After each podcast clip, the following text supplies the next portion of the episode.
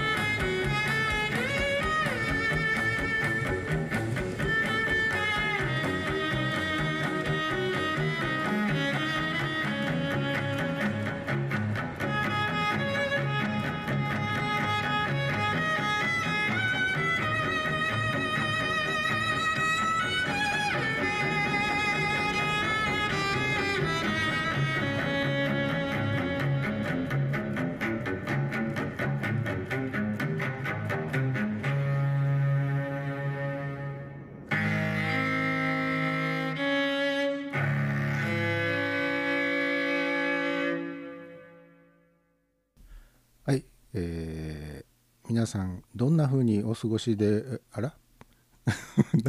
どんな風にお過ごしでございましょうか、えー日曜10時のお約束ヒゲフレディがお送りいたします。サンデーナイトライブの時間がやってまいりました。いやー暑くもなく寒くもなく えー巷ではもうすぐゴールデンウィーク。えー NHK ではゴールデンウィークという言葉は使わず大型連休という言葉を使っているようですね、えー来週あたりからですか？ゴールデンウィークは。来週の金曜日あたりから連休が始まって、えー今年は有給をうまいこと使えばというかまあ抜け抜けとというか 厚かましくも有給をそこにぶち込んでいくと結構大型になるよっていうような話を聞いたような気がしますけれどももしかしたらそれは去年の話だったのかもしれない。まあとりあえずその有給だのうん連休だのっていうのとあんまり関係のない仕事をしているので、えーまあでも一応ゴールデンウィークといえばあのフリーランスの僕のような仕事でもえーまあ関係者関係するクライアント系のところとかっていうのもまあ連休であることが多いので、えーとりあえず土曜日曜とか祝日祭日とかっていうのは、えー仕事のメールとか電話とかも来ないんでまあ一応仕事も、来ないから休めるのかなっていうようなまあそういうものすごくこう緩いというかざっくりとしたというか、うん、いい加減な感じな感じですがまあ世の中にはねあの 人が休んでいる時人が遊んでいる時にお仕事しなきゃいけない。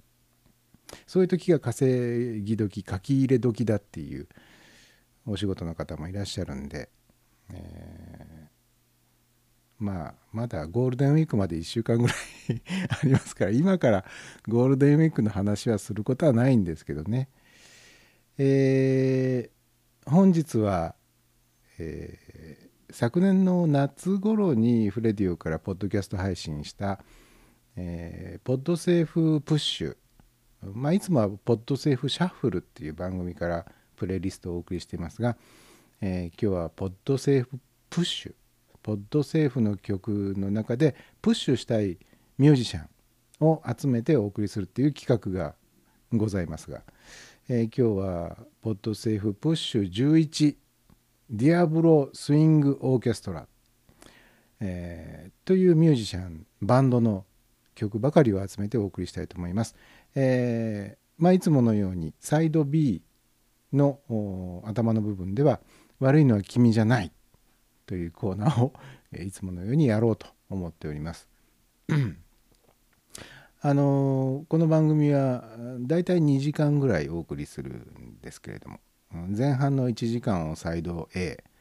後半の1時間をサイド B というふうに呼んでおります。なんでサイド AB に分けなきゃいけないのかというとですね、えー今配信に使っているこのミクスラーというサービスはですね、えー有料コース無料コースとございまして、えー私無料コースで楽しんでおりますがゆえにですね、えー配信できる時間のリミットというのが決まっております。え1時間経つと自動的に切れてしまうという非常なる、えー掟がございまして、えとにかく1時間経ったら1回切れちゃうので、え切れたらもう1回つなぎ直してもう1回始めるよというんで、えーサイド A サイド B というふうに分かれておるわけでございます。えーなんでサイド AB の話になったんでしたっけ？えーっと 思い出せない、えーあそうか。サイド B になったら、えーいつものコーナーやりますけど、えーそれ以外の曲は今日は、えーディアブロスイングオーケストラというスウェーデンのかなりなんつうんでしょうねとんがってるっていうんでしょうか。うん僕は最初にこのこの人たちの曲をえーっと何で聞いたのかな。フリーフリーミュージックアーカイブっていうサイトだったかな。あのロイヤリティフリーの曲ばかりを集めているサービスがありましてそこで初めて、えーこのなんだか知らないけどつかみどころはないけどやたらものすごいなっていうバンドを見つけましてちょっと興奮してですね。で昨年2015年の夏頃に、えー自分の番組の中でプッシュさせていただいたんですが、えー実は今日お送りする予定だったプレイリストっていうのは別にありまして、まあ、これはあの僕のブログにも今日夕方ぐらいにアップしたんですけどもともと予定していたプレイリストの選曲がですねどうも今の自分のこう気持ちにフィットしないと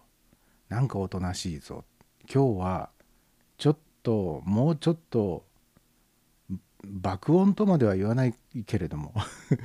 ちょっとあの大きな音でこうなんつうんだろうな鼓膜だけではなく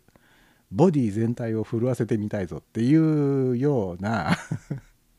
気分なんですよね。なので急遽プレイリストを今まで配信した中から自分の今の気持ちに合うものを探してみたらあやっぱりこれかなとうんやっぱりディアブロだな今日はという感じで、えーもしかしたらねこの手の音楽苦手だっていう人もいらっしゃるかもしれないんで、えーちょっと好みが分かれるかもしれないですけどまああの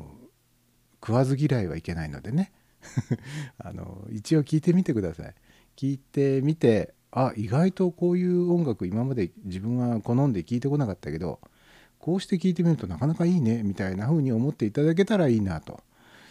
いうふうに思っております。まああの音楽ジャンル的にはですね、えーハードロックなのかヘビーメタルなのか、ちょっと僕はその辺分かりませんけれどもうんかなりものすごくいろんな要素がごちゃっとこうね、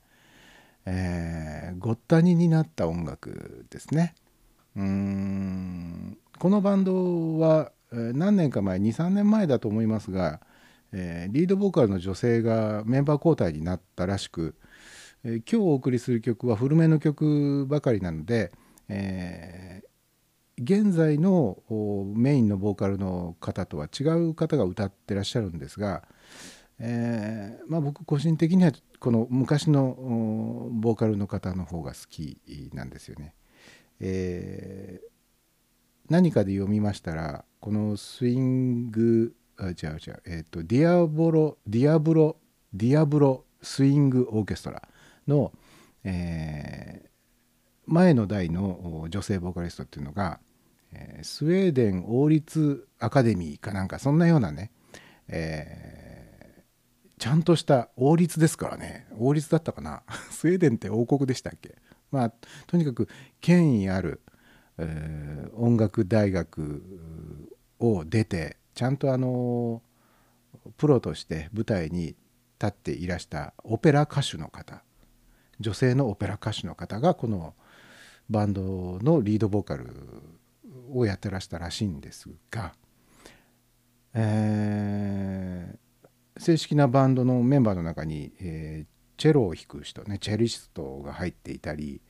トランペッターが入っていたトロンボーンかな？トロンボーンが入ってたりまああのとにかくそのねいわゆるポップミュージックの中の、えーっとブラスセクションとかホーンセクションとか呼ばれるものとはちょっと一味違った形で管楽器の人が何人か入っていたり、えーいわゆるストリングスセクションっていうのとは違った形でその弦楽器の人が入っていたりっていうような、えーっと大型の大人数の、うんバンドのようですね。僕うーん YouTube でいくつか、うん動画を見て、えーライブの光景とかも見て、え意外と世界中をツアーをなさっているみたいででライブの映像を見る限りどのライブ会場でもすごい熱烈なというか熱狂的なファンの人たちがいるみたいですね。でちょっと僕は彼らの音楽は好きなんだけどライブ会場に行く勇気がない あのものすごいノリというか盛り上がりというかあーちょっと怖いなっていう 雰囲気がしたんで僕はまあとりあえずこうやって音だけ聞いてればいいかなっていう 感じですね。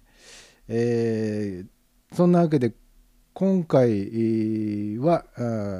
一つの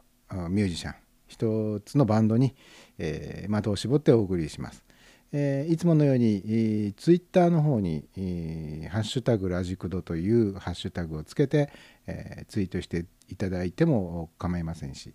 えー、このミクスラーのサイトにありますチャット欄にチャットを書き込んでいただいても構いません。えー、いただいたコメントはできる限りご紹介していこうというふうに思っておりますのでよろしくお願いします。えー、ではちょっと長く喋りましたんでね、えー、今日は何の日をやることもなく2曲目に行ってみようと思います。えー、っとねこれ曲の説明しといた方がいい、えー、タイトルとかちゃんと読めないかもしれないけど、え1曲目に聴いてもらったのがですね、えー、ヒロインズという曲でございました。えー、で今から聴いていただくのが、えー、ポエティック・ピットブル・レボリューションズっていうんですかね。えー、ちょっと意味が分かりませんが、えー、ディアブロスイングオーケストラで、えー、いてくださ。い、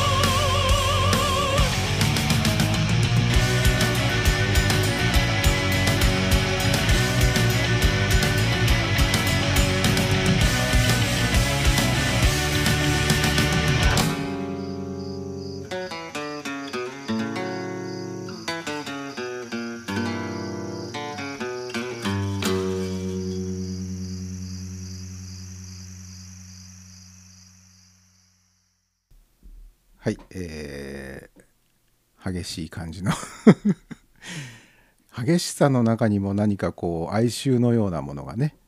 えー、漂って えおりましてとても僕は好きな曲ですね。えーディアボロディアボロって言いそうになっちゃいますけどディアブロですねディアブロスイングオーケストラで何でしたか？ポエティック・ピットブル・レボリューションズという曲を聴いてもらいました。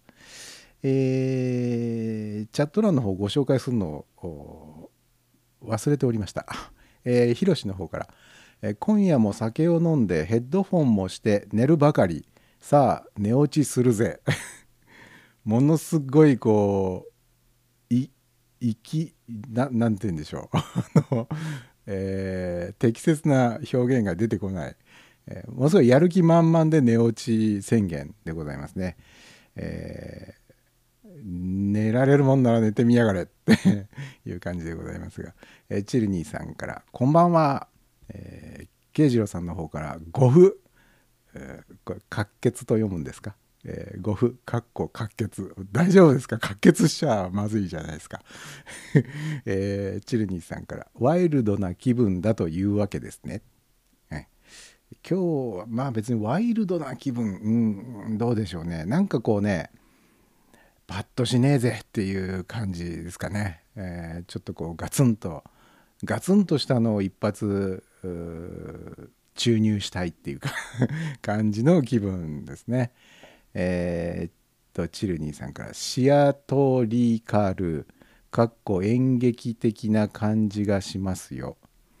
えーあこの曲に関するあれですかね。演劇的。まあ確かにあのオペラ歌手が歌ってますからね、えーで、えー、ずん吉さんから「こんばんは」こんばんは、えーひろしから「本格的にお布団に入りますね」えーいちいち報告ありがとうございます、えーでチルニーさんから「ディアブロで寝落ちできるんならあなたはすごい」えー、ズン吉さんから携帯を修理に出したらズン吉でアクセスできなくなった。あ確かに今日はズン吉さんという名前ではないご本名の 多分ご本名の方のアカウントで、ログインなさってますね。えー、ヒロの方から。今回は寝落ち防止策なのでしょうか？しかし負けじと寝てみせる。すごい意気込み。えーまあその無理せず起きていてもね、えーまあ、できる限りお聴きいただければと思います。意外とあのこういう激しい曲っていうのはあの寝られるもんなんですよね。寝ちゃうんですよね。激しい曲ばっかり聴いてると寝ちゃいませんか？むしろねあの静かな曲まあ静かなだけな曲だと寝ちゃうんですけど静かでありながら何かこう心の奥深くにぐっとこう入り込んでくるようなわしづかみしてくるような曲とかね。あと恐ろしい曲とか を聴くとね眠れなくなりますけどね。意外とこう激しいビートがもう一定のビートで激しい曲って意外と寝れちゃうんですよ。寝れちゃうっていうか眠くなってきますよね。なのでヒロシも多分これディアブロ聞いてても寝ちゃうんじゃないかなっていうふうに思いますけどね、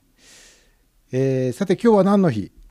えー今日は何の日をやりますよ？えーあそうだずんきさんから今来たな、えー先週は旅先旅行先の熱海でしたが今日は地元の大阪ですと。あ先週熱海でしたね。そういえば旅先でわざわざ聞いてくださってていかがでしたか？楽しかったですか？えーあと熱海といえば、えーあれですよ。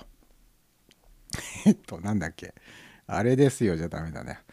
ダメだニヤって言いましたね今、えーガッパですよガッパね。あの日活の怪獣映画ガッパ。ご存知ないですか、えーかなり年齢が上の人じゃないとガッパはわからないかな。だからなんで熱海でガッパなわけっていうふうに思われるかもしれませんが、えーま、熱海の海といえばガッパでございますね。さて今日は何の日、えーちょっと待ってくださいよ。今ねページを開きます。はい、えー本日は2016年4月24日、えー本日は植物学の日だそうですね。文久2年の、えー旧暦の4月24日。文久2年というのは1862年だそうですが、えー植物分類学者の牧野富太郎が高知県佐川市の豪商の家に生まれた、え植物学者が生まれた日、えーよっぽど有名な植物学者の方なんでしょうね。記念日になっちゃうぐらいですからね、えー94歳でこの世を去るまでの生涯を植物研究に費やして新種編集約2500種を発見命名し植物学の父と呼ばれた。僕はあの植物の名前がわからないことで有名ですけどね、えそして今日は日本ダービー記念日、えーだそうです。1932年のこの日目黒競馬場で日本初のダービーが開催されたと、えーイギリスのダービーステイクスにあやかって企画されたんだそうですよ、えー出走は19頭で、えー優勝したのは一番人気の若鷹という馬だったようです。カタカナで若鷹。えー若野花貴乃花 のことではございませんね。えーダービーはもともと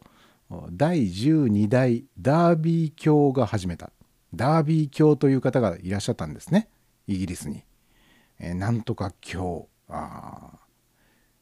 まあ結局ダービーというのは人名だったわけですね。えロンドン郊外で開催されるサラブレッド3歳馬ナンバーワンを決めるレースのこと。えーイギリス競馬界最高の行事だったと、え後に日本をはじめ世界各国で、えそれにあやかってジャ, えージャービーじゃない ダービーという名前をつけたレースが開催されるようになったと。なるほどね。で、え今日は渋市の日。渋市って何っていう話ですが、えー2006年1月1日に、合併により、え合併ムカつく。合併により誕生した、鹿児島県志布志市、え市の名前ですね、えー鹿児島県志布志市が制定したと、えー例によって語呂合わせですね、えー424で志布志と。いうことでございます。大丈夫ね。えーそして海外の方ではニジェールでは今日は和平記念日、えー1995年のこの日ニジェール政府とトゥアレグ人反政府勢力との間で和平合意がなされたことを記念して今日が和平記念日になったということでございます。まあこちらはあの和平ということでね、まあ、平和的な意味合いがあるんですがアルメニアでは今日は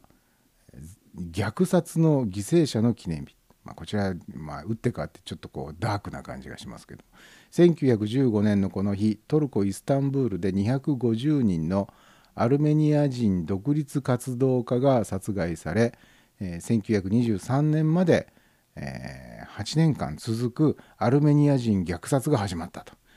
えーちょっと血生臭い感じがいたしますがまあそんなところですね今日の 今日は何の日、えーですが、えー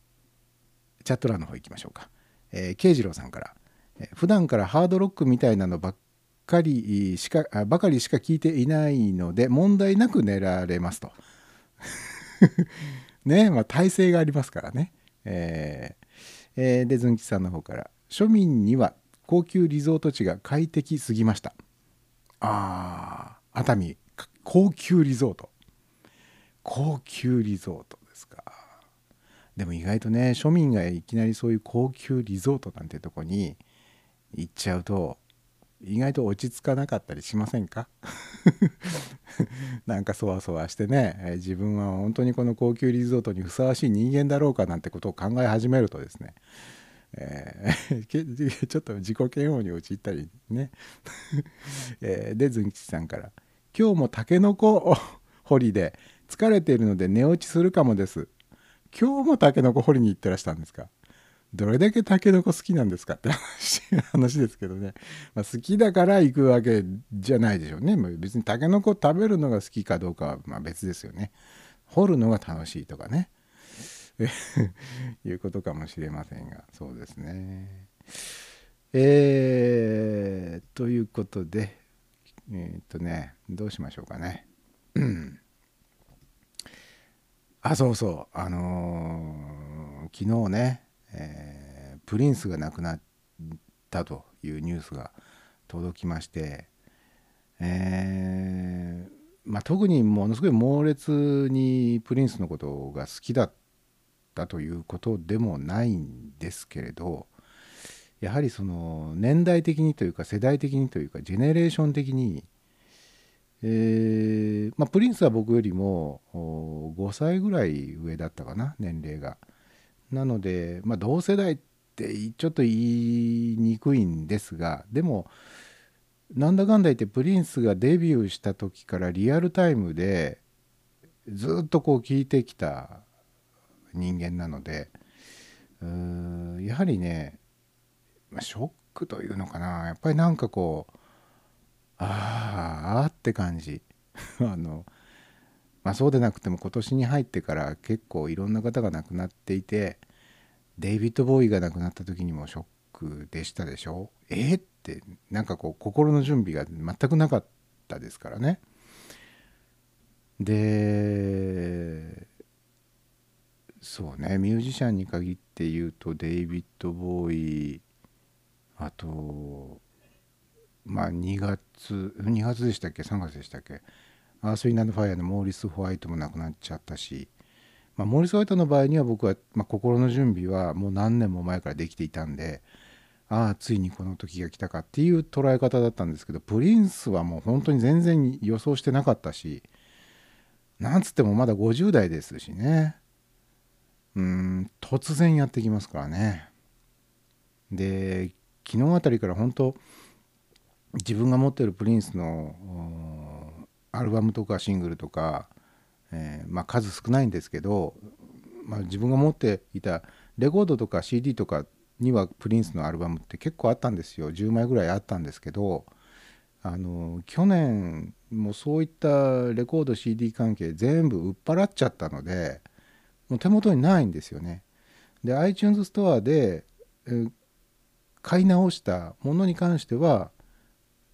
まあアルバムが何枚か23枚でしたっけ？でシングルがちょっとあってあとはプリンスがメジャーデビューする前に、えーと、在籍していたと言われている、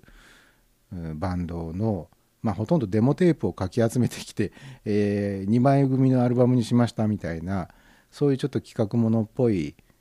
アルバムを持ってるんでそういったものを結構昨日からずっと聞いてたりあと YouTube で動画を見てマイルズ・デイビスと一緒にやってるやつとかラリー・グラハムと一緒にやってるライブの映像とかを見てああ死んじゃったんだなって思いながらね。うーん。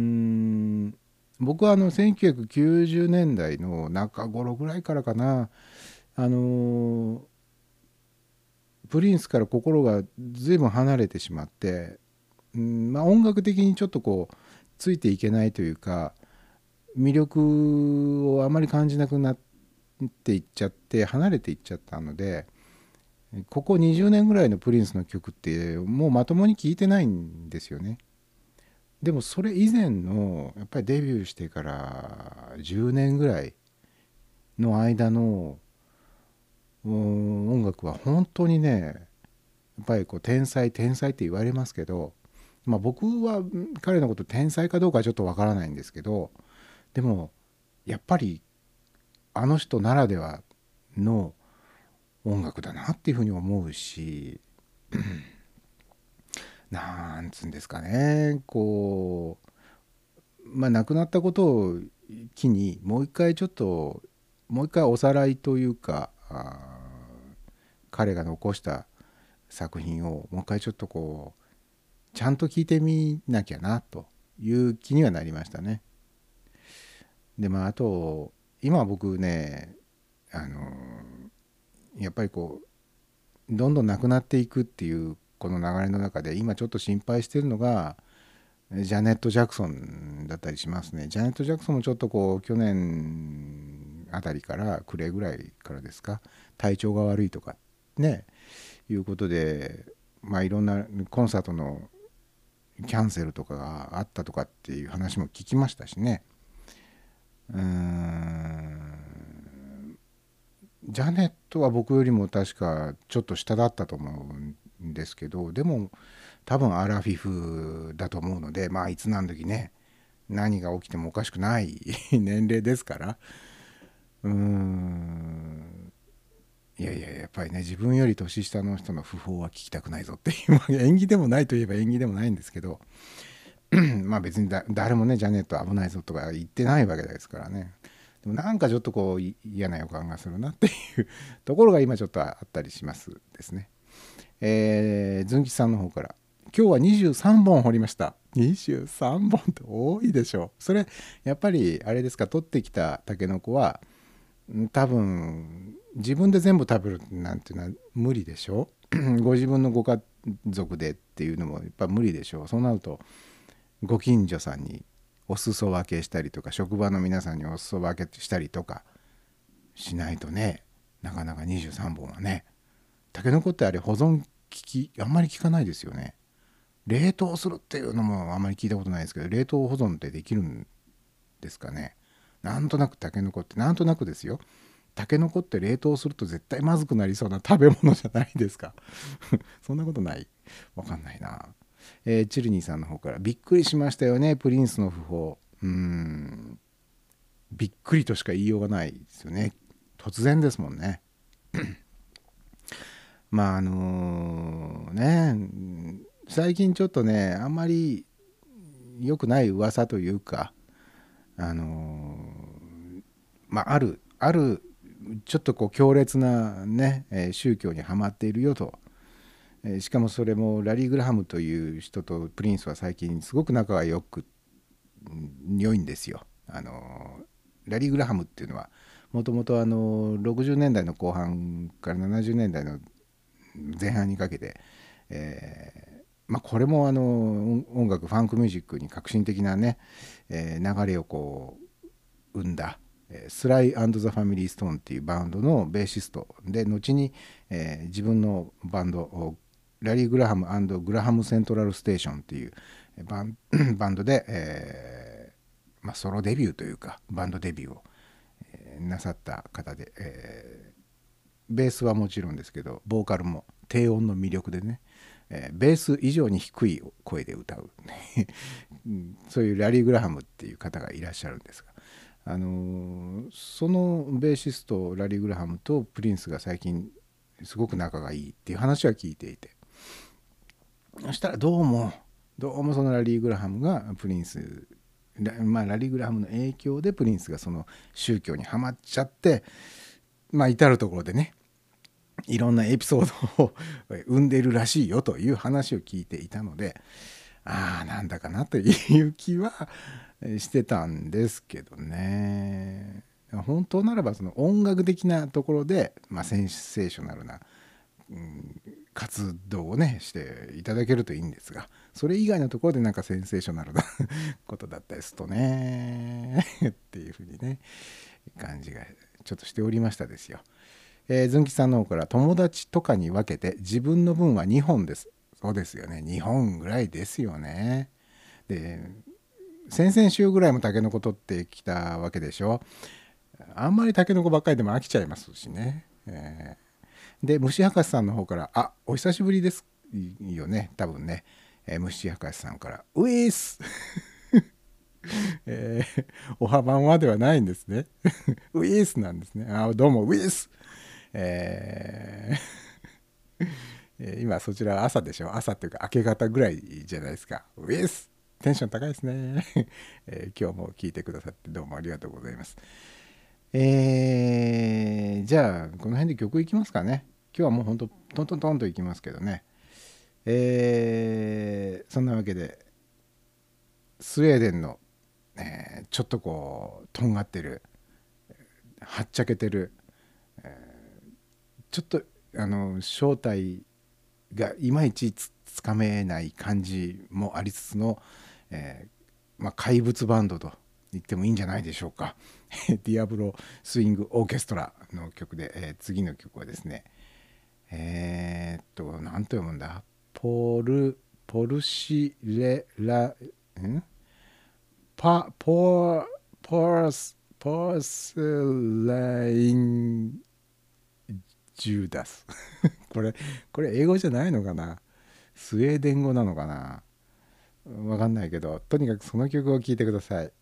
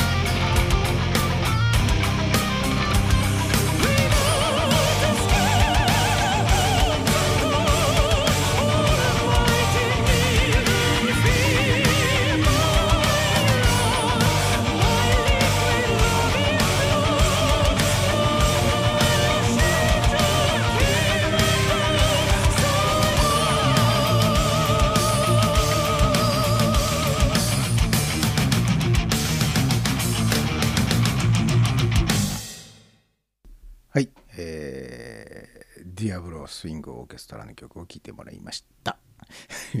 えー、ずんぎさんの方から「タケノコが終われば素潜りでのサザエ取りの時期がやってきます」かっこ密漁ではないですよ。お僕これ密漁じゃないって一瞬思いましたけど密漁ではない。えなえということは何？公認公認というかこれいい取ってもいいよってやつ？ちょっとやってみたいこれ。素潜りでサザエ取りっってなんかやあえズン吉さん漁業権は持ってる。んどういうこと持ってるってこれは漁業権ってどうやって手に入れるんですか？あのお金で買う？例えばなんかこう鮎鮎の解禁とかってあるじゃないですか。あれって鮎をと取るためのなんか買うんですよね。なんか検察検察っていうの？観察？なんか買うんですよねあれ。そういうのに近いのかな？えー、なんか素潜りでサザエ取りなんてなんか面白そう。やってみたいな。そんなやってみたいなっつって簡単にできることではないのかもしれないですけどね。へえそれはなんか面白そうな気がするな。あ結構ズン吉さんいろんなの取る取るの好きですね。なんかタケノコにしてもサザエにしてもね。えー、ズン吉さんから漁協のある地域に住んでれば買えます。へえあじゃあ自分が住んでる地域に漁協がなければダメと。親戚がいるので。ほう。じゃあこういうコネというかつてというかパイプがあるわけですね。なるほどね。じゃあ、うん、サザエ取りたいですって あのよそ者が入ってきても「おおいいよいいよ」っていうわけにはいかないんですね。金を積めばいいっていうわけでもないのか。そうか。じゃあそこにじゃあそういう漁協のある町に住民票を移してであのなんかこう漁協の人と仲良くなれば大丈夫かな。でもサザエ取るためだけに引っ越しはしたくないな。そうか。なるほどね。えー、でね あの今日は、えー、まあこのラジオクドスそしてサンデーナイトライブにしては珍しくちょっとハードな感じのロックばかりを今日はお送りしているんですがえー、っとねロック関係の話題がねちょっとこの前入ってきていたんですよ。レッド・ゼッペリンね。レッド・ゼッペリンに盗作疑惑っていう話題です。えー、っとねこれちょっと前の話題かな。えー、1週間ぐらい前の話題かな。え、っとイギリスの伝説的ロックバンドレッド・ゼッペリンが代表曲「天国への階段」のイントロを盗作したと訴えられた。でこの裁判でアメリカ・ロサンゼルス連邦地裁は5月10日に陪審を開始すると、えー、作曲者であるボーカルのロバート・プラントさんとギタリストのジミー・ペイジさんがアメリカのロックバンドスピリットというバンドがあるあるらしいあるのかなあったなのかな、えー、アメリカのロックバンドスピリットのギタリストかっこ個人あ個人って書いてあります。もう亡くなっているからもうずいぶん昔のバンドでしょうね、えー、ギタリストの遺産管財人から著作権侵害で訴えられていたと、えー、原告側は天国への階段は1960年代後半のスピリットの「曲「トーラス」を聞いて発想を得たに違いないと主張していると、えー、いうことですね。あのレッド・ゼッペリンの天国への階段というともうほんと皆さんもうおなじみじゃないですか。レッド・ゼッペリンなんか、えー、知らないとか、うん、聞いたこともないわっていう人でも天国への階段のイントロはどっかで多分一度や二度は耳になさっていると思いますね。あのギターのアルペジオでえっ、ー、と、どういうフレーズだったかな。ティーンタンタンティンティンタンタンタンタンタンティンタンタンタンタンティンタンタンタンタンティンタンタンですごい音痴だなで音痴だけどなんとなく雰囲気が伝わりましたかねダントゥンダンティンタンタンティンティンタンティンあの結構物悲しい感じのイントロのあれだと思いますねあの部分がスピリットっていうバンドのトーラスっていう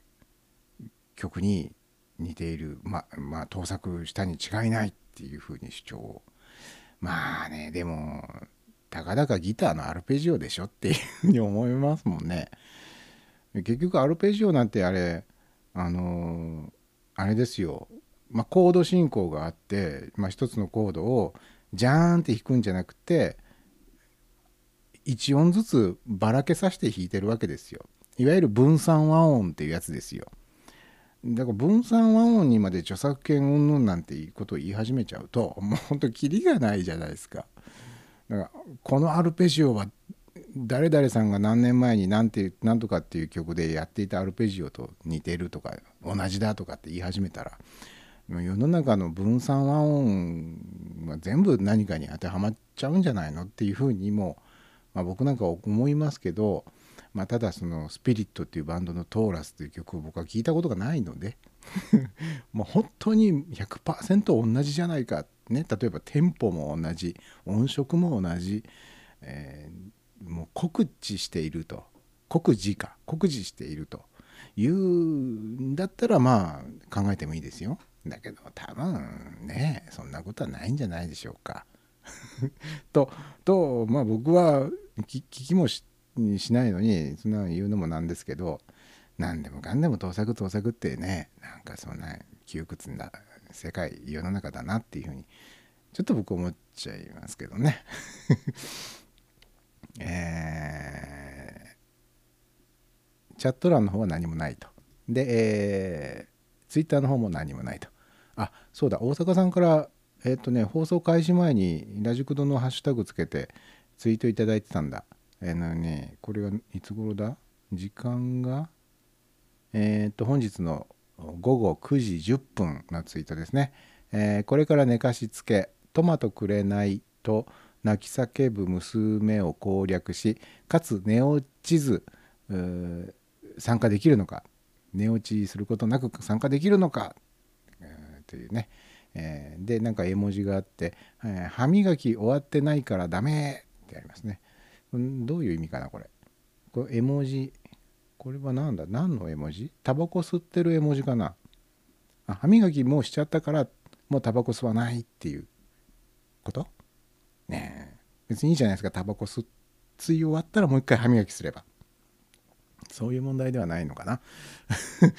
えー、ということで、えー、今大阪さんはリスナーさんのリストの中に、えー、入ってますね。あ聞いてくださっているのかな？それとも寝落ち？あひっそり参加中って今、えチャット欄に、えメッセージが届きましたね。ありがとうございます、えこういうのはねひっそり聞けば聞くほど面白いですよ。いやそういうわけでねあのぜひともふるって、えチャット欄にご参加ください、えそしてチルニーさんから「トマトあげない」っ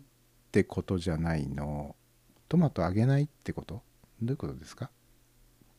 ん？ん？トマトくれないと泣き叫ぶ娘を攻略。ん？ん？娘さんがトマトが欲しいんだけどトマトくれないトマトくれないちょうだいって泣き叫んでいるっていうことではなくうん。トマトくれない。とりあえず「命くれない」は瀬川瀬川な何さんでしたっけ？瀬川栄子か。瀬川栄子さん。ね。話題がいちいち古いわ。えー、っとああチルニーさん。歯磨き終わってるからもう食べちゃダメ。あトマトのことね。あなるほど。絵文字はあれタバコ吸ってて煙が出てるあれじゃなかったんだ。ああなるほどなるほど。歯磨きもうしちゃったからトマト食べちゃダメよっていうことですね。あなるほどなるほど。あそれで分かりました。えー、優しいママの、えー、気遣いでしたね。えー、歯磨きもう済ましちゃったから私もうタバコ吸えないわって言ってるそういうヤンママタイプの人ではないというね大阪さんはね。うん、ということでしょう。えー、でズン吉さんから「今日もサイド A で退席します。おやすみなさいです。あ、どうもご苦労様でした。あお疲れ様でした。あゆっくりお休みください。えー、で、大阪さんの方から、ですです。ね、えー、僕の勘違いでした。えー、ということで、サイド A はあと3分半ぐらいで、え終了いたします。えー、多分今日ここに聞きに来てくださってる方っていうのはまあご常連さんがほとんどだと思いますので今更えー、説明するまでもないかと思いますが念のために一応ご説明しておきましょう、えー、このラジオクドスのサンデーナイトライブがですね、えー、ライブストリーミングに使っておりますこのミクセラーというサービス、え1時間経ち経ちますと、えー自動的にブツッと切れちゃいます。えーですので、えあと3分弱ですね経ったらあ切れちゃうんですよね。え切れちゃうので、えそのままお待ちくださいしばらく、えまあ、1分以内には再開できますがあ待っていていただければすぐに再開いたします、えーパソコンのブラウザで、えー今聞いてくださってる方はそのままあ待ってるだけで大丈夫ですが、えースマートフォンなどのミクセラーアプリを使って、え聞いてくださってる方の場合はうん待ってるだけだと再開した時に流れてこない可能性があありますんで一応あのサイド A が終わってサイド B が始まるぞっていうこの 隙間のタイミングで一回こうつなぎ直すようなことをねアプリを叩き起こすようなね、えー 手続きを踏んで、えいただいた方がいいかと思います。えーいつものようにサイド B が始まりますと例のコーナーがね、え待っておりますよ。先週やっとこのキャッチフレーズもなんとなくこれでいいかなっていうんでキャッチフレーズも決まりましたし、えーコーナーのそのコンセプトというかこのコーナーはこういうコーナーですよっていう説明はそんなにもう必要ないかなっていう感じはしてますんでそのキャッチフレーズでなんとなく察してくださいという感じでございます。えーそういうわけでございましてまああと1分ぐらいありますけども喋ることがねなくなってきちゃったのでここでもう強制的に切っちゃいましょうかね。えー別にね1時間きっちり喋って、えーサイド B に切り替えなきゃいけないっていう決まりはないので 別に1時間が経つ前に、えー自らがもうここでよしというところで切ってもいいんですもんね考えてみたらね 今まではずっとあのあと何秒とかって 言ってましたけどこれあんまり意味ないなってこの前初めて気がつきました、えーなので、えーとりあえずこれでサイド A 終了させていただきます。ここで寝落ちなさる方はなさってください。サイド B は、えー後ほどアーカイブを、えアップしますんで、えそちらのアーカイブの方でお楽しみいただければと思います。なんてことを喋っておりましたら残り時間があと10秒ぐらいになりました。え途中できることもなく1時間きっかりで終わりそうです。ではサイド B で、えまたお会いしましょう。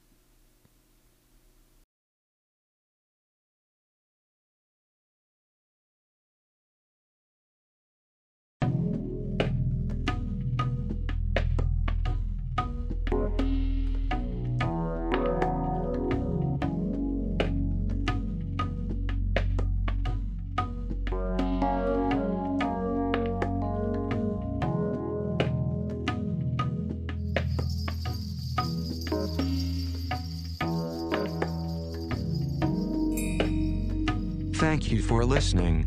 This is Radio Kudos. こちらはラジオクドスです。Welcome to Sunday Night Live Side B. はい、えーそういうわけでサイド B の始まり始まりということでございます。えーというわけで恒例のおコーナー行ってみましょう、えー世間のみんなは笑っても分かるやつには分かるのよ悪いのは君じゃないのコーナーが始まりました。えー 一応軽くご説明しといた方がよろしいでしょうか。あのーロイヤリティフリーロイヤリティフリーの曲っていうのはまあ世の中にいっぱい公開されておりましてその中にはまあ本当にいい曲これはすごいぞっていうのがまあ一発でわかるパッと聴けばもうすぐにこうああいい曲ってわかるものもありますでも中にはなんだこれと、笑っちゃうねっていうような曲もいっぱいあるんですね。まあもしかしたらそういう曲の方が多いかもしれません。でもよく聞いてみてください。そういう曲もね。本当によく聞いてみてください。笑うのは簡単ですよ。笑っちゃうのは簡単なんだけれども笑わずによく噛みしめてみてください。理解しようとしてみてください、えーもしかしたらこの曲実はすごい曲なんじゃない？っって思えるかもしれない。思えるかもしれないじゃないかというコーナーでございます。そういう曲を集めてお送りするコーナーがこの悪いのは君じゃないというコーナーでございます。えー、今宵お送りご紹介いたしますのは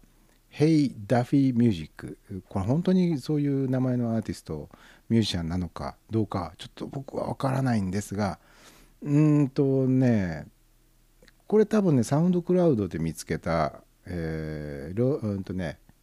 えークリエイティブ・コモンズ・ライセンスで公開されている曲ですが、えーまあ、とりあえずその「Hey Duffy Music」というバンドではないと思うんですね。音からえー見ると一人で作った多重録音と打ち込みで作ったあ人で作った曲っていう感じがするんであれなんですけど「えー World's Most Wanted」っていう曲でございます。あのねこの曲ねあの本当はいい曲なんですね。本当はいい曲っていうとなんかあれですけどあのあれってなんだあのね曲の作りとしてはとても僕はよくできていると思うんですよ。そのアレンジにしても構成にしてもいいいいと思うんですね。ところがねなんだろうなあの悪いのは君じゃないの第1回目か第2回目の時にもちょっと言いましたけどうんやってしまいがちなやらなきゃよかったのにっていういくつかのパターンがありましてねっていうような話を確かしたと思うんですけど、まあ、SE を入れてしまう効果音的なものを入れてしまうっていうようなね。まこれがまず当てはまるんですねこの曲にはね。えーあとねやっぱりねアレンジ自体はすごくねちゃんと考えてセンスもすごく感じられるんですけど音がチープなんだな。音色がね音色がやっぱりチープ。で録音がちょっと良くない。あのバランスミックスがちょっと良くない。っていうところで損してる。でそこがやっぱり、えーデモテープだねっていう感じがとてもしちゃうのとやっぱり致命的なのはねやっぱ歌歌かな。歌がねっていうまあその ここが良くないとかここがあって減点法で聞く コーナーではないんです。ここはね減点しちゃダメなコーナーでしたそういえば。ついつい油断すると減点しちゃうっていうこれ悪い癖ですね。えー悪いのは本当この人じゃないんだな。ということを言いたいコーナーでした、えーそういうわけで、えー今週の悪いのは君じゃない、えー、Hey Duffy Music さんの World's Most Wanted という曲を聴いてください。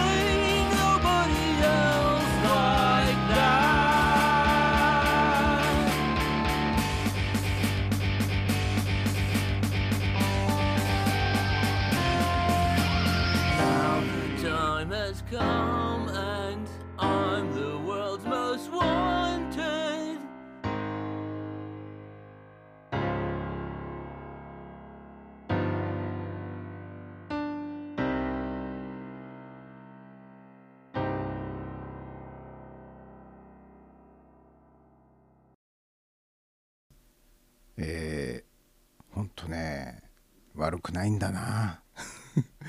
悪くないのになっていうね。えーえーっとななんていう人でしたっけ「えー、Hey Duffy Music」で「World's Most Wanted」という曲を聴いてもらいました。えー、さてさてあチルニーさんの方から、えーチャットが「待ってました!」ね。えーもうもうちょっと感がかっこ笑い。曲はいいのに。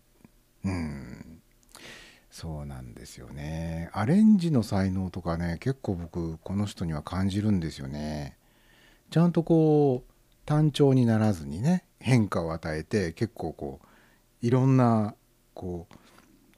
カメラアングルをこうパンパンパンと変えていくみたいな感じの音風景が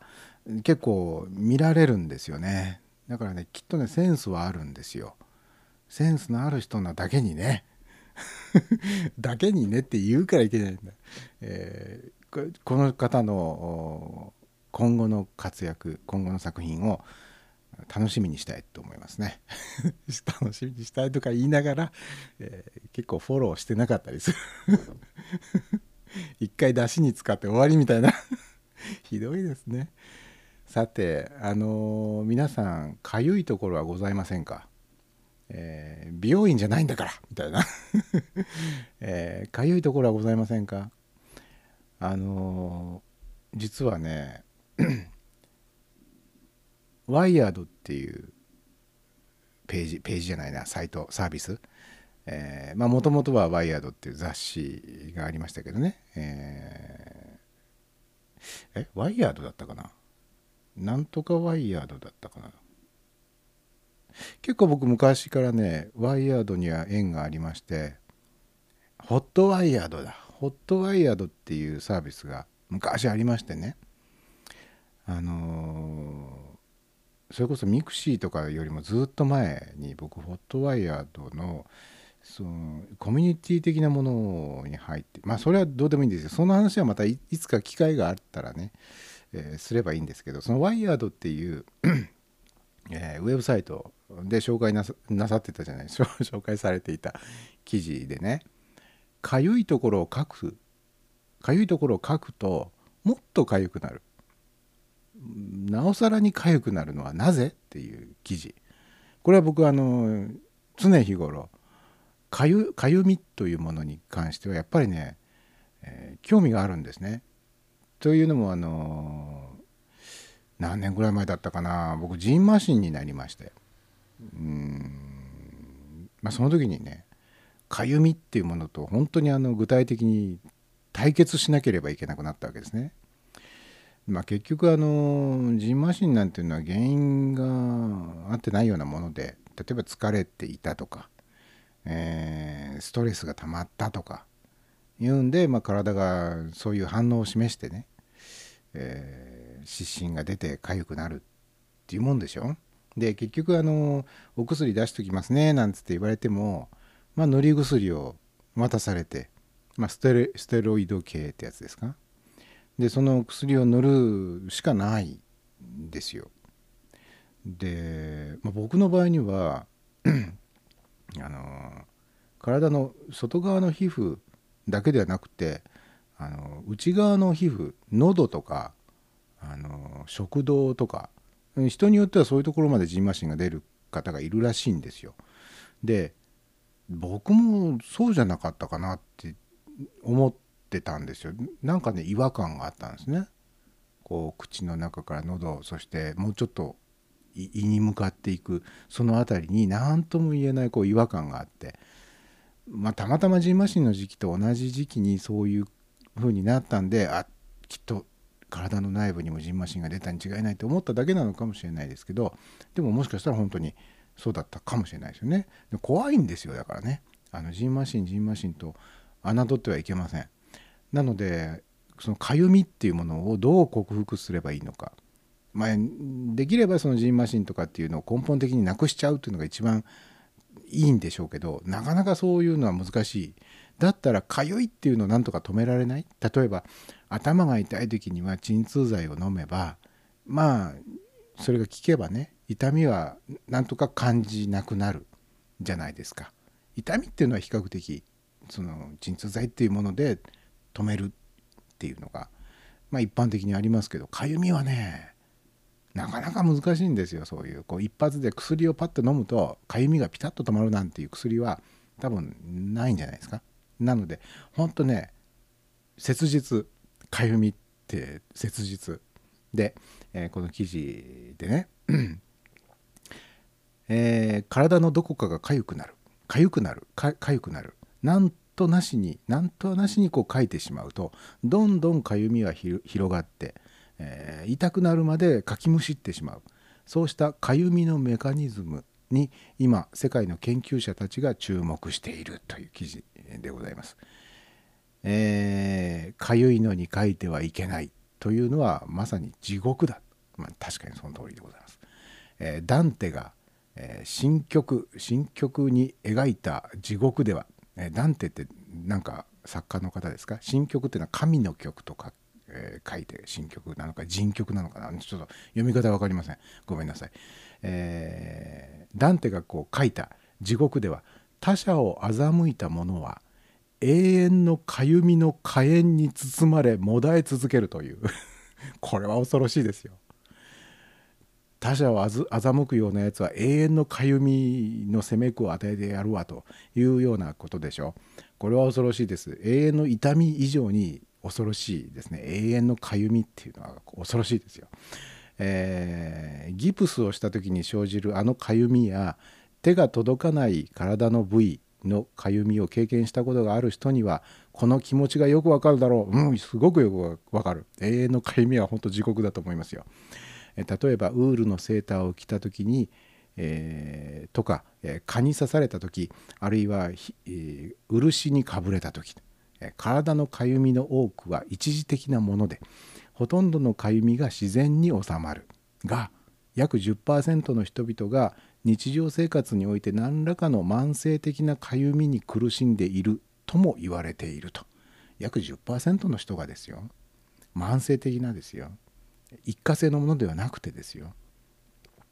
えー書くことで一時的な解決にはなるがかゆみはさらにひどくなることもある。結果もっと激しくかきむしることになるわけでその後どうなるかはご想像の通りだ、えーそれはもうかきむしればもう大変なことになりますよ。科学者はこれをかゆいと書く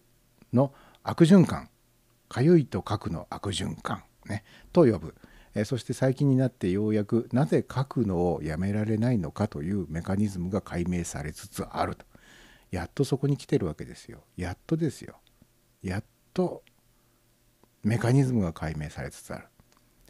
えーまずかゆみがないところを書く場合とかゆいところを書く場合。の違いを考えてみよう。ね。考えてみてください。かゆいところかゆいところを書く場合とかゆかゆくないところを書く場合では何が違うんだと、えー同じ書くという動作だがあなたが体験する感覚はきっとかなり違う違ったものになるはずだと。かゆみがない時人の感覚は痛いものを痛いと感じます。うん。痛いものを痛いと感じる。かゆみがない時は痛いものを痛いと感じる。しかしかゆみを覚えている時かゆい時というのはその痛みは気持ちいい 気持ちいいに変わりますと。そこですよ。ね。えーと カリフォルニア大学バークレー校の細胞発生生物学者ダイアナ・バウティスタは語る。ひどいかゆみは人を一時的なマゾヒストへと変貌させ痛みが快感へと切り替わるというのだ。そう。かゆい書くかゆい書くの悪循環の根っこにあるのはここなんですよ。書くと気持ちいいんですよ。このこの快感ってなんで誰がどこの神様がそんな風にしちゃったのっていうぐらいこう酷ななんか定めですよね。かゆい書く気持ちいい。だからまた書く。気持ちいい。書く。気持ちいい。でどんどんどんどんその幹部が大変なことになっていくっていうね。なんでこんな仕組みを作っちゃったのっていう、えー脳の中でかゆみに反応している部位がどこなのかというのが分かればその切り替えを司る部位を実際に観察できるようになる。2013年の研究において体を描いている人を、えー機能 MRI というもので、えー観察したところ脳内にかゆみセンター かゆみセンターというのもまた不思議な表現ですが脳内にかゆみセンターに当たるような部位は見当たらずつまりまあかゆいっていうのを司る部分っていうことですかね、えーという部位は脳にはないと。書くという行為によって脳内の快感や欲求などに深く関連する部位が活性化されている。まったくね国としか言いようがないですね。あの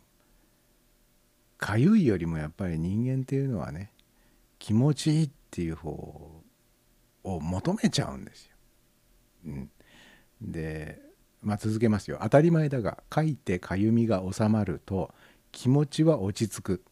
まあ一時的にはね。一時的にはまあ落ち着きますよ。えー書くことでかゆいという不快な感覚が一時的に収まる。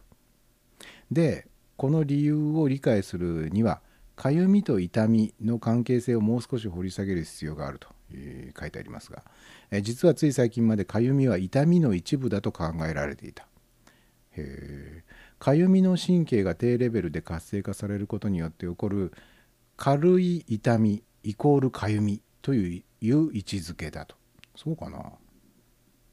軽い痛みがかゆみなのか？かゆみは痛みの一部なのか？うーんどうも違うような気がするな。この2つの感覚は確かに同じ神経系経路を共有している。しかし新しい研究知見ではかゆみにはかゆみ専用の独自の神経細胞や分子その細胞受容体が存在することが分かってきた。ね？かゆみ専用の部分ですよ。多分。で少なくとも皮膚においてはそれぞれのかゆみとそれぞれかゆみと痛みで独立した経路が存在するようですと、えー基本的に2つの経路は別物ですと。かゆみと痛みは別と。だからといって互いに作用し合わないというわけではないのですがと。いうことだそうですよ。これらの2つの経路の相互作用こそがかゆみを止めたりまたは悪い方に転ぶと書き続けてしまうという負の連鎖を引き起こしてしまうのだ。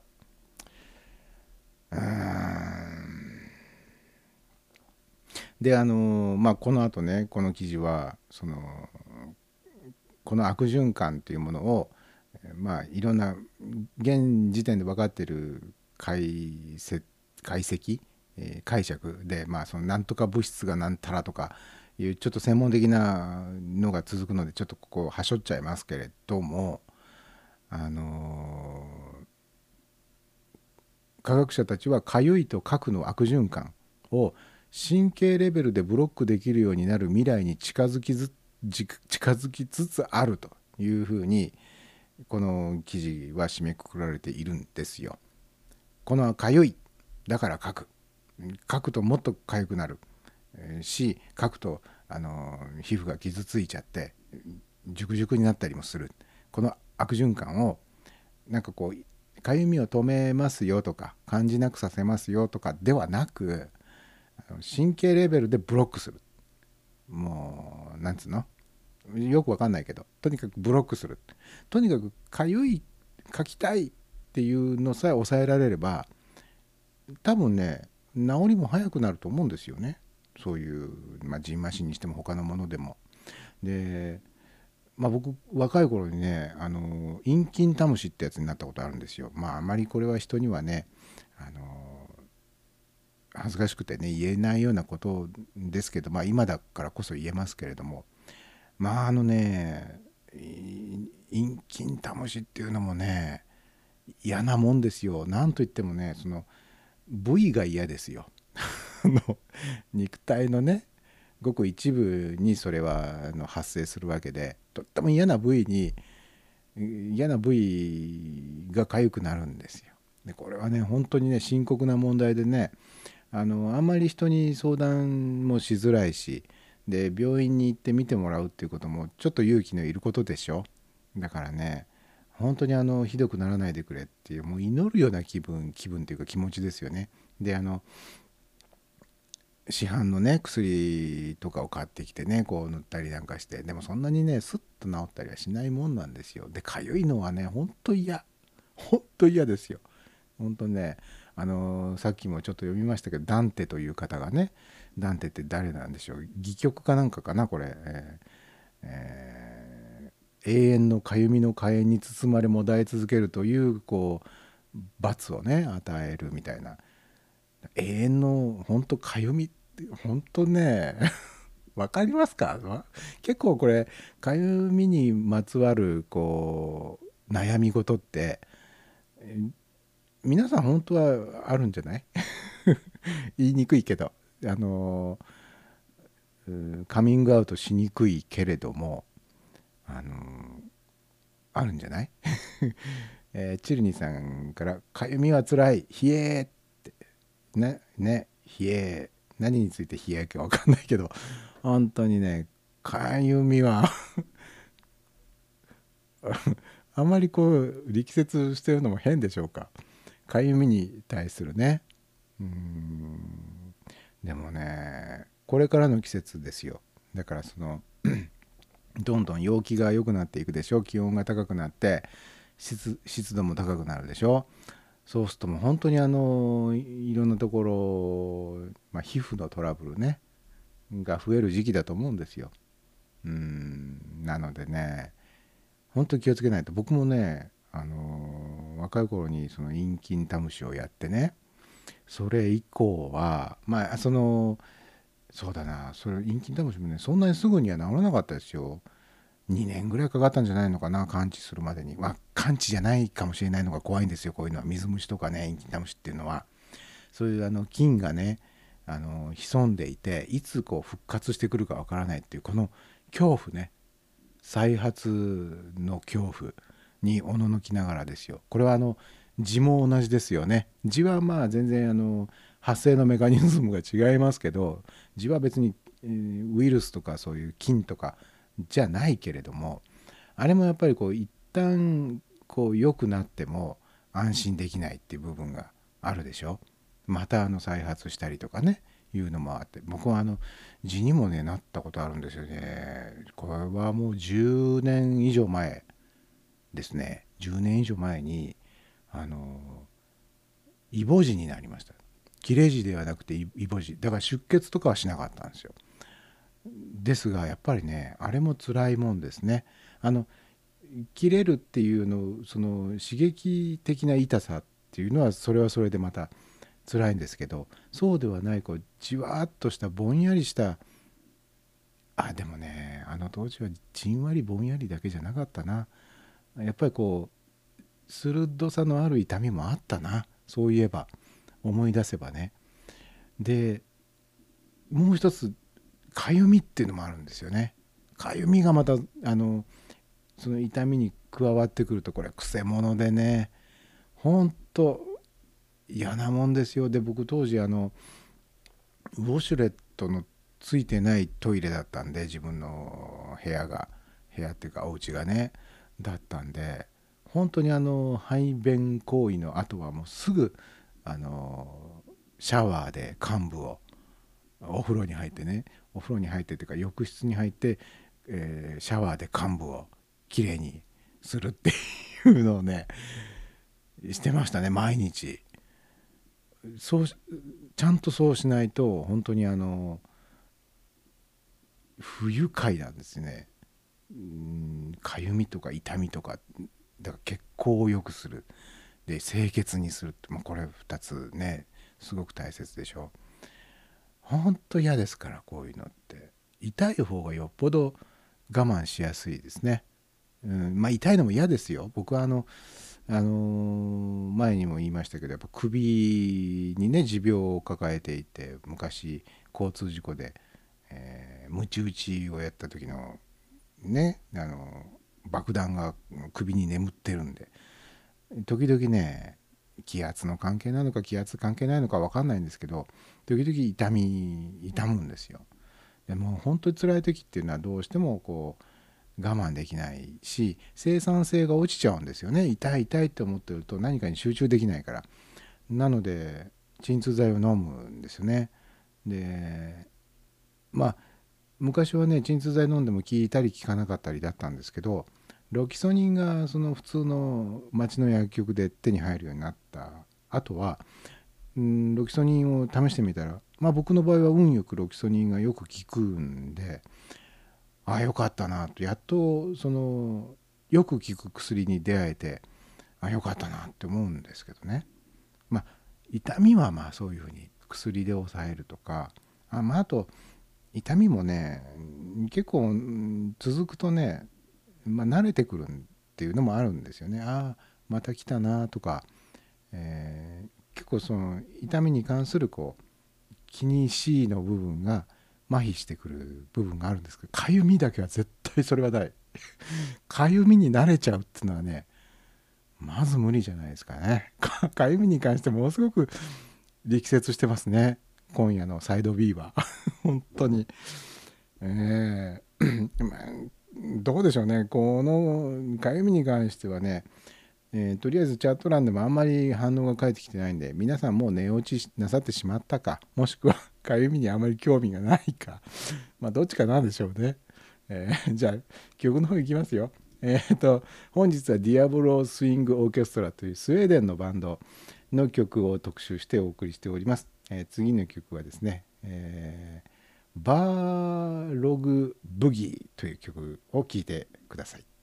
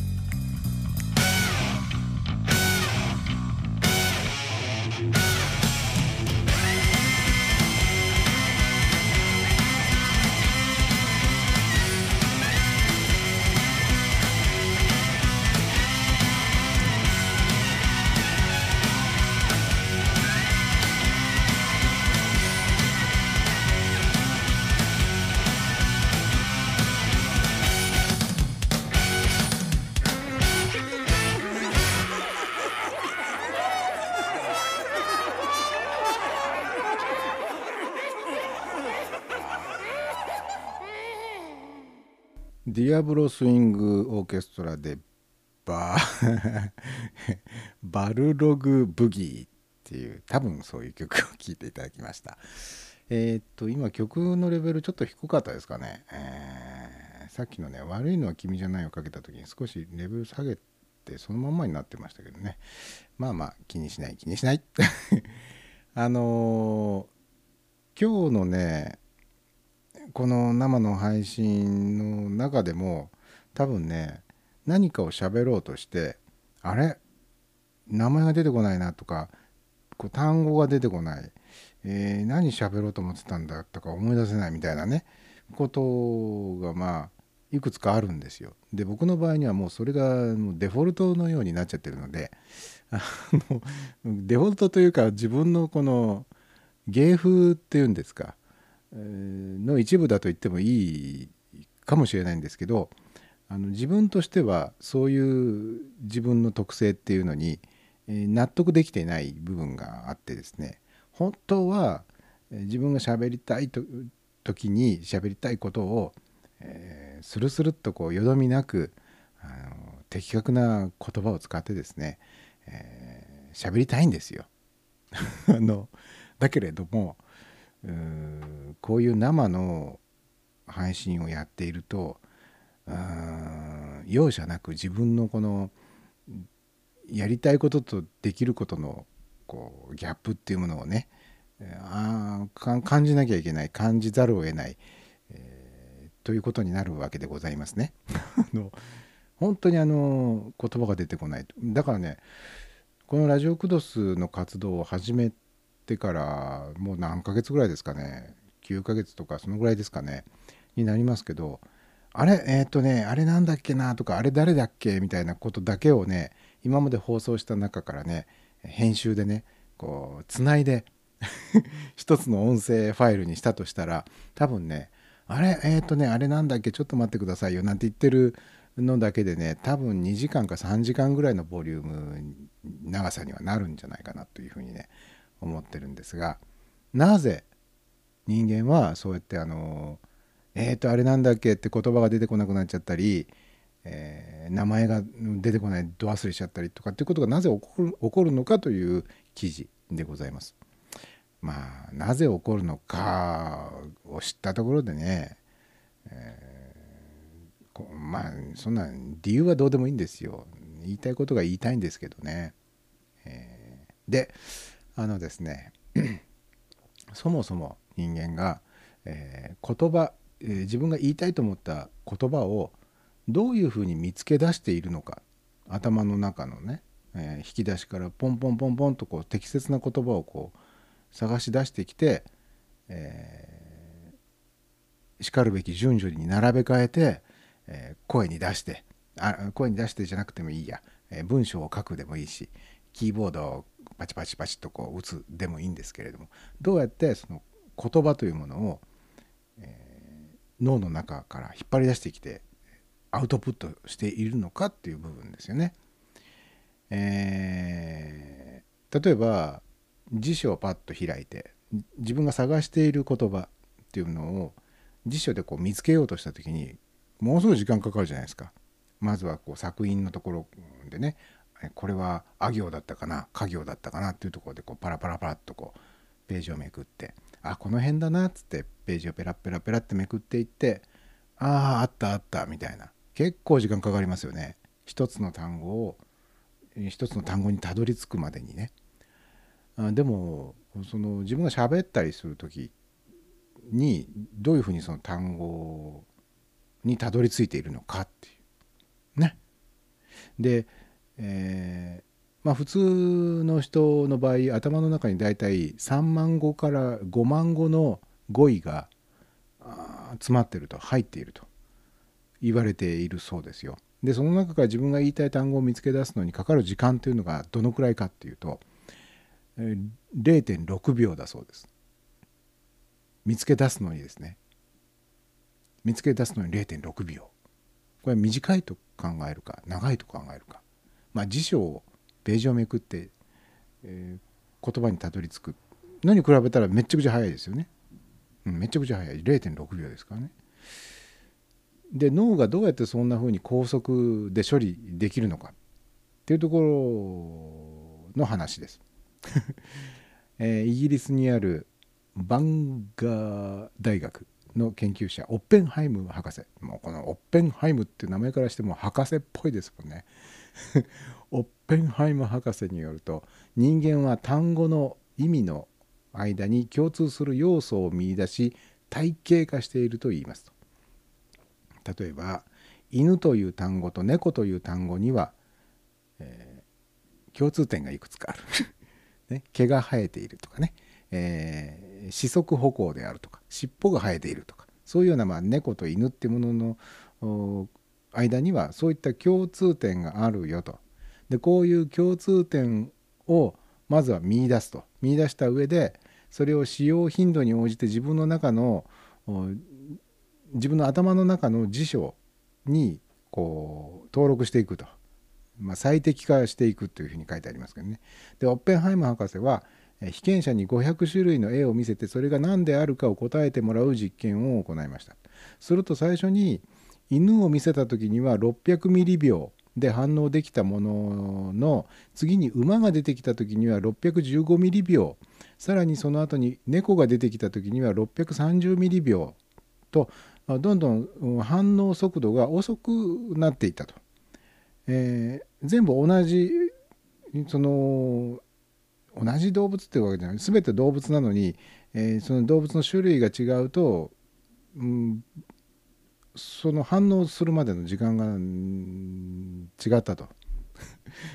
ちゃんと説明できてますか僕今、うん、であのーなんでこういうことが起こるかっていうと、えーそれをその脳の脳の中の辞書の再編集と最適化っていうところにどうも秘密があるらしいと。えー例えば毛が生えている四足歩行尻尾が生えてるっていうような要素を持つ犬という単語を使うと、同じ要素を持つ馬とか猫とかっていう単語に干渉が起きると。で優先順位が下がってすぐ出てこなくなっちゃうんだって言うんですよ。わかります？えー逆に犬という単語を使い続けることによってどんどんその優先順位が上がっていくと反応速度が速くなっていくということが予測されると、えーいうことらしいんですね。よく使うよく使う頻度の高い言葉であればあるほどあれなんだっけって思った時にすぐ出てくるよ。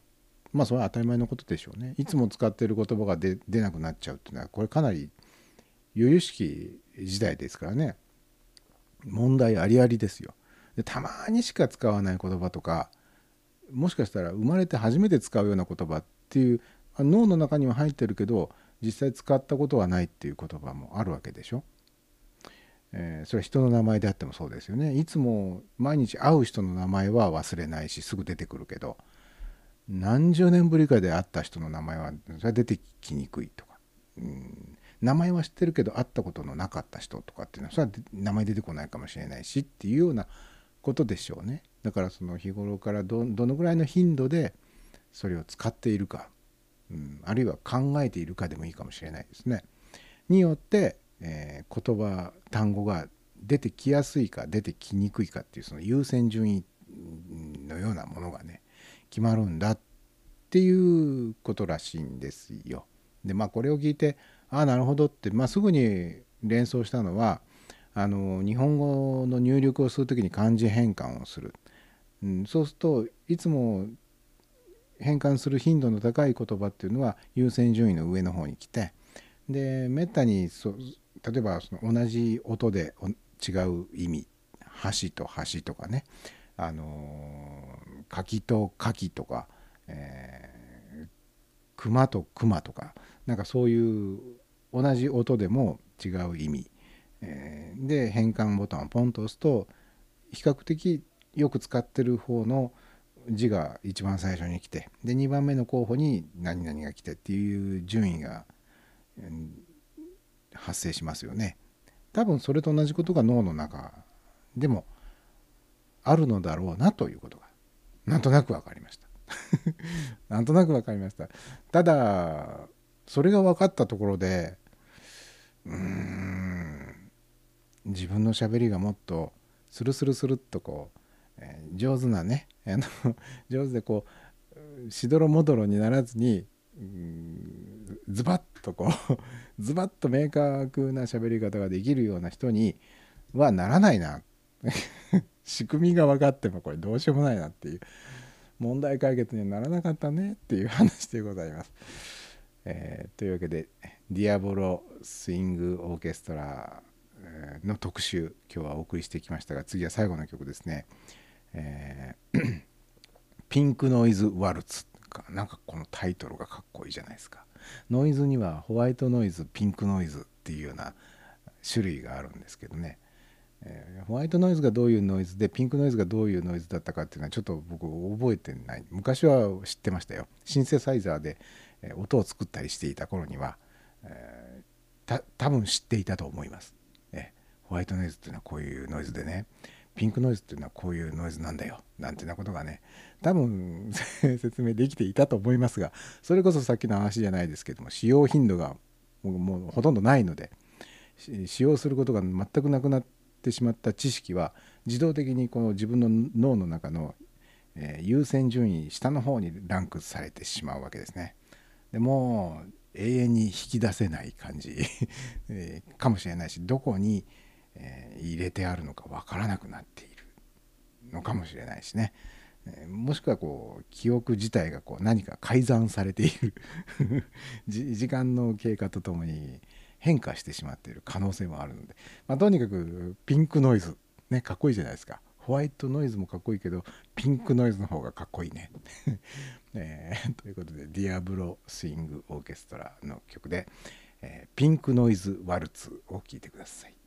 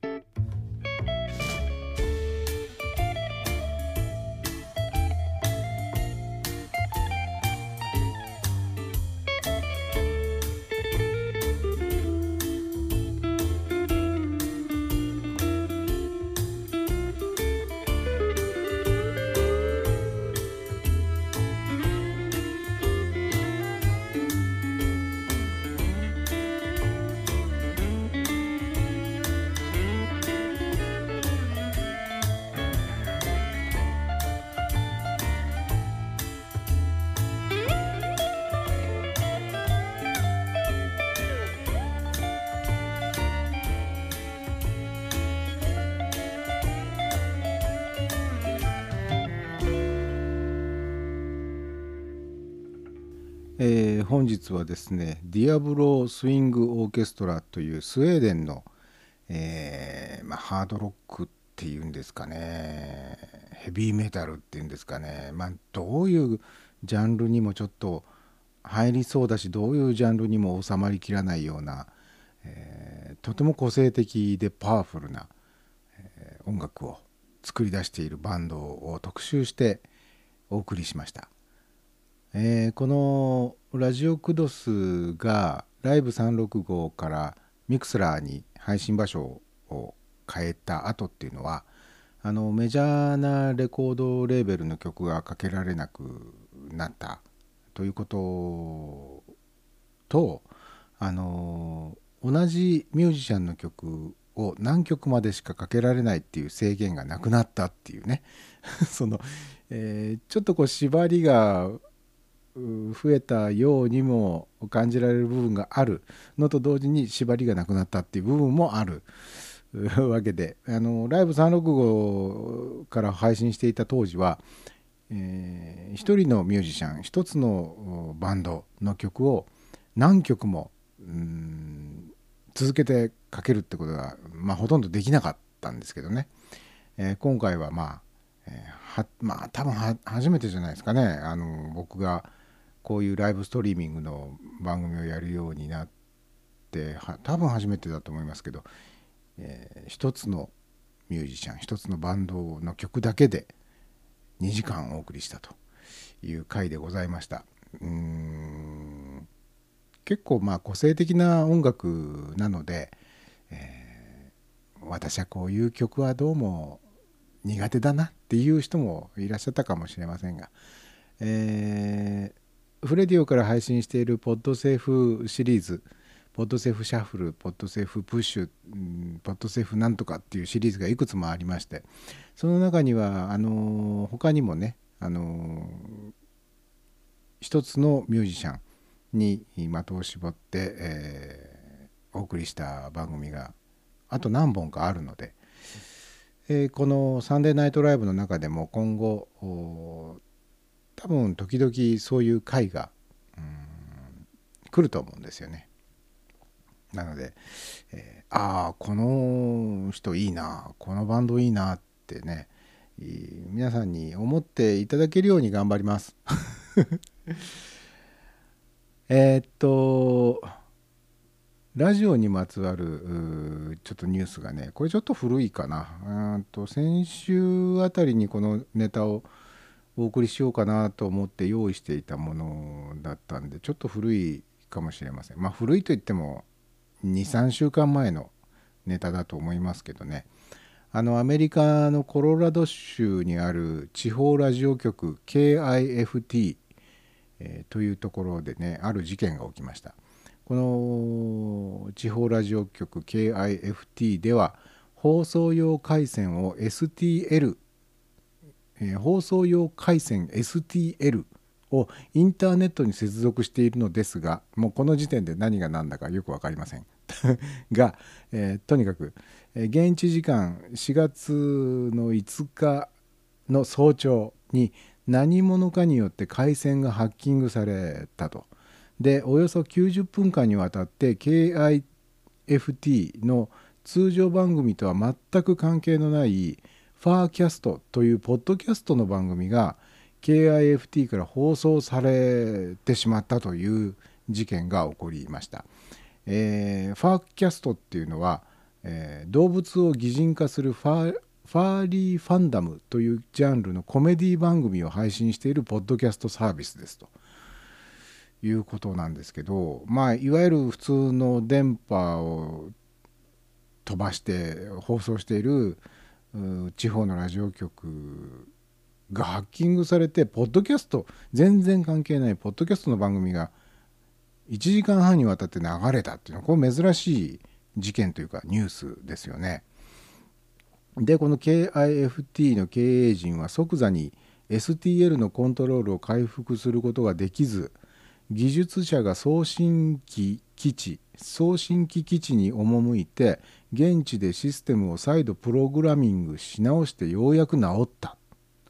えー KIFT では STL に業界標準規格の非公開システムを使用していてなぜハッキング被害が起こったのかは不明だそうです。えー KIFT は再発防止のためにシステムのセキュリティを見直していて他の地方ラジオ放送局に対しても、えー放送回線のハッキングに注意するようにと呼びかけをして、えーいると。あーしかし KIFT 以外にもテキサスとデンバーの地方ラジオ局も同様のハッキング被害に遭っているということが明らかになっていると。えー一体誰がどんな目的で、えーそんなことをしたのかでまたよりによってなんでそのハッキングして差し替えた番組が、えー 動物を擬人化するコメディ番組、ね、しかもポッドキャストの番組だったのかというところが僕なんかかえって、えー気になりますね。この犯人の人がなんでよりによってそのポッドキャスト番組を流そうと思ったのかっていうところはね。まあでもあの効か不効かっていうか棚からぼたもちかもしれませんがこのポッドキャストの番組流されちゃったねポッドキャストの番組が一躍その認知度が多分上がったでしょうからね、えー新しいリスナーをつかむことに多分成功したんじゃないかなって、まあ、そういう意味ではちょっと羨ましいなっていう気もしますよね。えー誰かがハッキングしてもし僕がやってるポッドキャスト番組「フレディオ」とかね、まあ、あと僕が管理人を務めている昭和層の、えーポッドキャスト番組を、えーまあ、メジャーなラジオ局から流してたらどうなってたのかなとかね、えーまああんまりあれかな。あのよよくはないかもしれないな。気分も良くないし、えー認知度が上がったとか知名度が上がったとかっつって喜んでる場合でもないような気もします。えーというわけでございまして、えー今晩のサンデーナイトライブいかがでしたでしょうか、えあと30秒ほどで終わりでございます。まあ初めての試みとして、えー一つのバンドに的を絞って今日はお送りして、えー参りました。えー来週は多分、まあ、通常のプログラムに戻って、えーまあ、バラエティ豊かな選曲でお送りしようかなというふうに思っております。えー来週ももしお時間があればお聴きいただければと思います。えでは今週はこの辺でお別れです。おやすみなさい。